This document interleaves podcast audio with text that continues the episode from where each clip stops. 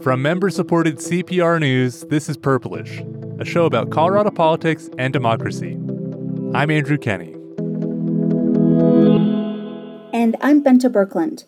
Our guest today is Erica Meltzer, Bureau Chief for the Education News Service Chalkbeat, Colorado. Welcome, Erica. Thanks for having me. Thanks for joining us. Yeah, we're glad to have you, Erica. Erica used to be my editor at the uh, local news site Denverite. We have got two big topics today. And as you can guess, one of them is education, education funding, especially, and the debate that's brewing over school budgets. We're still in the middle of this historic legislative session, which has been completely changed because of COVID 19 and the restrictions in place there. That's what lawmakers were grappling with. And then in the middle of the session, it's changing yet again in the face of protests against racial injustice. And a lot of the protests are starting just outside the Capitol. My office overlooks those steps, so does the House chamber and a, lot of other legislative offices. It really is changing the face of the legislative session. You're walking in to the building uh, past graffiti all across the base of the Capitol with all kinds of messages. Some of the monuments around the Capitol have been marked or defaced in different ways.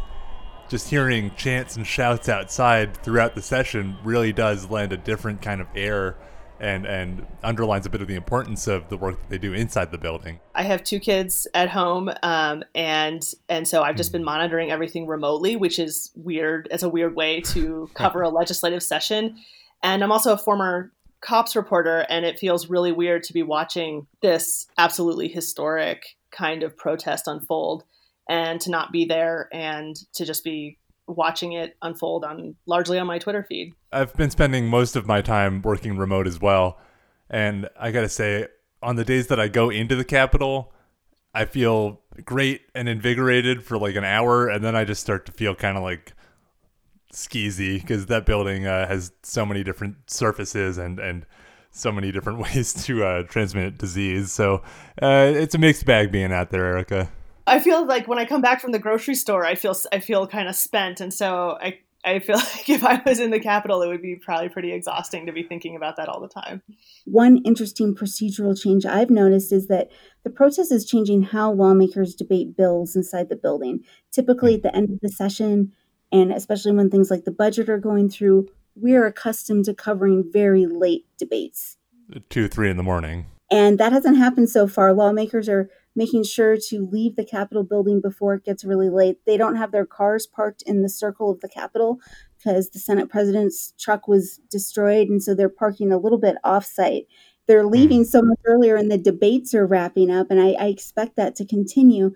And mm-hmm. there was an interesting exchange um, at the end of second reading of the budget where it was about five o'clock, and one of the Republican lawmakers said, Hey, I've talked to state police. They say they can't guarantee our safety once we leave the building. If people wow. want to gather in groups, we can we can sort of hustle off to our cars together. Huh. And then uh, Alec Garnett, who's the Democratic majority leader from Denver, stood up and said, Hey, I've also talked to the state police. Right now, everything's peaceful outside. You don't need to be worried.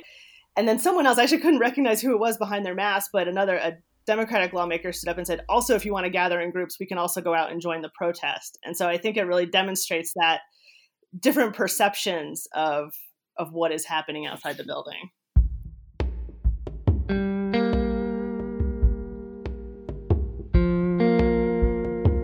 Normally, we do a segment called Hot Bills right here. We're going to skip the sound effect and change it up a little bit this week instead of talking about bills that are attracting the most attention on the legislative website, we're just going to talk about a few of the bills that are emerging from the pandemic and from the protests. One of the bills we're talking about actually was just introduced, but is a hot bill. it's one of the most uh. accessed uh. bills now. It's a sweeping police accountability measure, and it was introduced Wednesday in the Senate.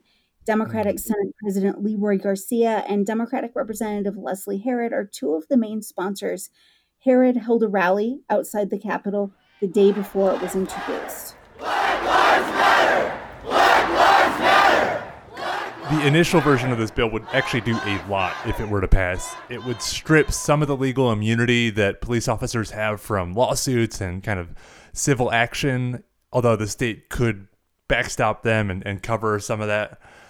It could require officers to record everything and then force the police departments to make them public within a matter of days. And it could also ban officers from using chokeholds, including the kind that was used in the death of George Floyd. It's worth noting that every Democrat in the legislature is listed as a co sponsor.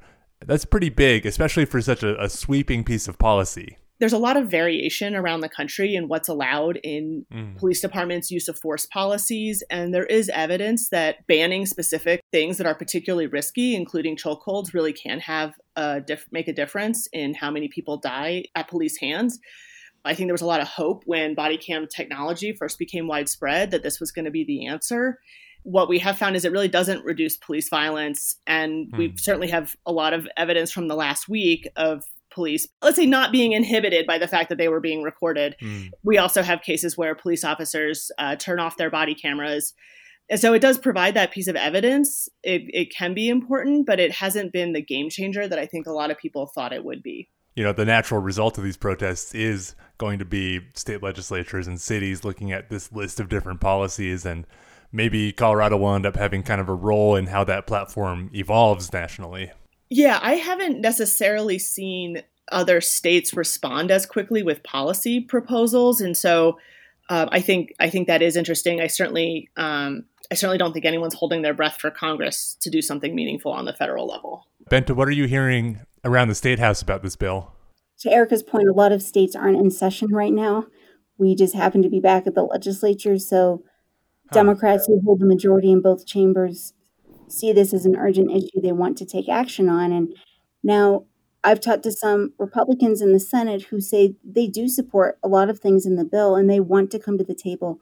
They do not want this to be a partisan bill on an issue this important at this moment in time. Mm. They support things like repealing the chokeholds and including requiring all police departments to have body cameras. And then there's another provision in the bill that would create this uniform list and criteria for how to keep records on police and officer misconduct. So, providing more transparency.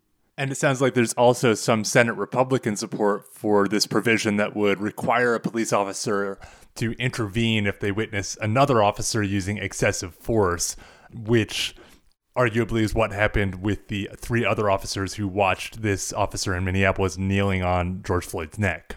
I think one of the biggest differences of opinions we're, we're going to see and biggest fight will surround the level of immunity police officers and law hmm. enforcement mm. officials have and the idea that people can sue individual officers. I, I think Republicans on some of the provisions feel like let's not rush this through. This is too big. We want this to be a state solution, not just a Democratic solution, because they said law enforcement is willing and wants to, to come to the table like never before this really does feel to me like a different moment in that you have people who maybe in other situations would maybe defend the police officer's actions mm. or feel that it was a very complicated situation it seems that that people from a very wide range of political perspectives look at what happened to George Floyd and it feels very unambiguous to them that that this was wrong in terms of the session we all know that these problems, of course, predate this this particular death. These mm. problems have been happening for a long time.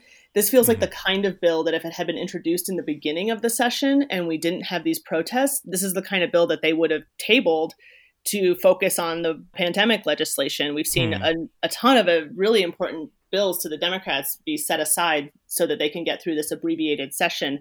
But because of the level of protest, this is now an emergency on the same level as the pandemic. Wow, mm-hmm. that's a great point. Yeah, and it, and it feels like this would have been one of like the key pillars of discussion for an entire session in a, in a more typical session. There are some other bills that will be introduced that are going to be kind of in the shadow now of the police reform bill, and these are related to the pandemic. Democrats are, are talking about introducing bills that would strengthen up eviction defense by creating a new funding source for for attorneys to defend people from eviction proceedings, changing the unemployment program to expand the work share option, and potentially suspending certain wage garnishments.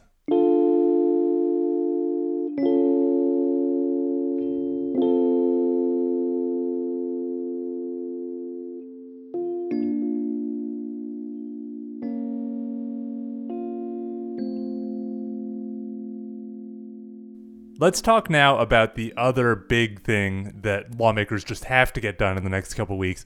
That is the state budget, and more specifically, we're going to talk about the education, the K 12 funding, in it, which is going to be one of the biggest parts of this conversation.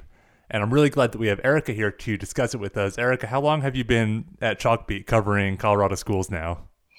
About two and a half years now. And just to speak to the complexity of this issue, I, I sort of feel like it's in the last year that I've started to have a better grasp of it. Erica and I both sat virtually through hours of joint budget committee hearings where they planned out the whole budget. And it felt like they talked about every other topic before they got to K 12 education pensions and state tourism funding and uh, potential pay cuts for state employees until at last they really had to make a decision about how much money they were going to give and how much money they were going to cut for K 12 schools. And it really finally came to this, this almost an anticlimactic moment where Senator Dominic Moreno read out the number that represented the total recommended spending for K 12 schools. Three billion nine hundred and sixty-five million $881,419. That might sound like a big number, but it's a lot less than the state spent in this fiscal year. It's a lot less than they were planning to spend just a few months ago on the next mm. fiscal year. So this represents a cut of about $724 million. Uh, some of that is going to be offset by some cuts they made in another place, but this is an amount that we haven't seen since the Great Recession. So it's a potentially really substantial impact on schools. Erica, education funding makes up a large part of the state's discretionary budgeting. Do you think educators and schools were anticipating cuts this deep? I think, you know, the CFOs and the people who spend all day in the numbers knew it could be this bad, but I think in the general public and especially among sort of your rank and file teachers, I think there was a lot of shock at this number, thinking, how can they do this to us? People in the education world feel that education is chronically underfunded in Colorado. At the same time, it takes up a huge percentage of the general fund and is really crowding out a lot of other things that are also very important. I mean, a lot of human services um, that the state provides also took a cut in this budget process. Um, higher ed took a huge cut. Um, so K 12 takes up 36% of the general fund, and the general fund, they're anticipating a 25% hit to it from this coronavirus downturn.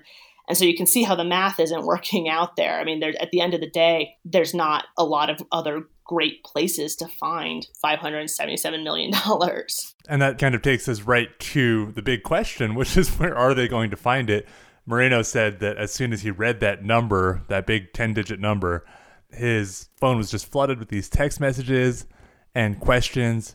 So, two weeks later, what do we know about this cut and how it'll actually play out? So, there's still a lot of open questions about this. One thing to understand is that this cut could actually get larger. There's a bunch of pieces of legislation that also have to pass to balance the budget a big one is the senior homestead exemption. If that's, I think, going to be very hard fought with Republicans. And so, if some of these other budget cutting bills don't pass, they're going to have to come back. And there's really only two places left to take it either mm. from K 12 or to reduce the reserves even further. Just really quickly, I think to explain what the homestead property tax exemption is if you are over the age of 65 and you've lived in your property for more than 10 years, you get a, a significant reduction in how that property is taxed. So a big portion of it is exempt from property taxes. And that's an issue we've seen the legislature debate and Republicans have opposed changing that exemption. There's also the impact of the federal CARES Act money Governor Polis gave a half a billion of that federal money to schools. Originally, it appeared that the, the federal dollars had to go directly to COVID 19 related expenses. Does that offset some of the budget cuts? So, Governor Polis announced this allocation from the state's CARES Act money in the middle of the budget process, and it caught a lot of people off guard. This is a very large amount of money that I don't think most people were thinking was likely to go to education. And technically, legally speaking, it's not an offset. The state budget process is separate. In practical terms, it gives districts a pot of money that is almost equivalent to what they could be losing at the state level. But it does come with a bunch of restrictions. It does mm-hmm. have to be used for things that somehow tie back to COVID. But Polis in his executive order worded this pretty broadly, and his intent was to give a lot of flexibility to districts. Some of the uses include facilitating distance learning, facilitating social distancing when students are in school, um, mitigating lost learning, provision of economic support in connection with the emergency to stimulate the economy by supporting Colorado's workforce by increasing free instructional hours. So he's con- he's explicitly connecting the return to school with the economic recovery. These kids are going to be workers one day. Yes, um, and also their parents can go back to work if they're in school. That's true. But a lot of districts they're very grateful for the money. At the same time, some of them are concerned for example, can you just pay a teacher's salary with this money? They're not sure. Mm. and it also has to be used by the end of the calendar year, whereas of course, just like the state, the districts operate on a fiscal year that starts July 1. And so there's some accounting challenges as well that they have to front load this money. I think there is some anxiety of are we really going to be able to use this in as open a way as has been presented?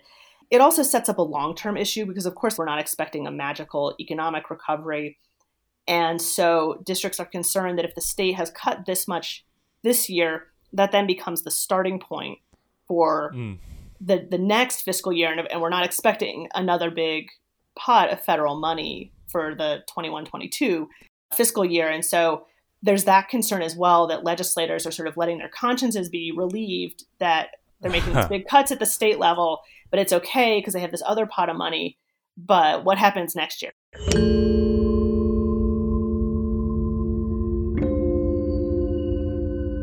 Let's wrap up with our final segment, which we do every week. It's known as Wait, What? And we just highlight a strange or unusual funny moment that we may have encountered during the week. And for me, it's happening right now uh, as we tape John Hickenlooper's ethics hearing in front of the Independent Ethics Commission is getting underway. It's happening via WebEx, and this is one of the most interesting WebEx or Zoom meetings I've ever seen. The list of participants is filling up with familiar faces, reporters, at least one state senator, political operatives. My computer is about to crash because there's so many people in this, and I think it is going to be an interesting day here the stories evolve from just what the underlying ethics complaint is as to whether Hickenlooper is going to show up and, you know, to this remote hearing. I just saw his uh, campaign spokesperson joined the meeting, so maybe he is. I don't know. That is it for this week's episode. Purplish is a production of member supported Colorado Public Radio. Learn about becoming a member and join today at cpr.org. I'm Andrew Kenney with my colleague Bente Birkeland and Chalkbeat's Erica Meltzer. This episode was edited by Megan Verlee and produced by Shane Rumsey. Our executive producer is Rachel Estabrook. CPR's head of audio innovations is Brad Turner, who also composed our theme music.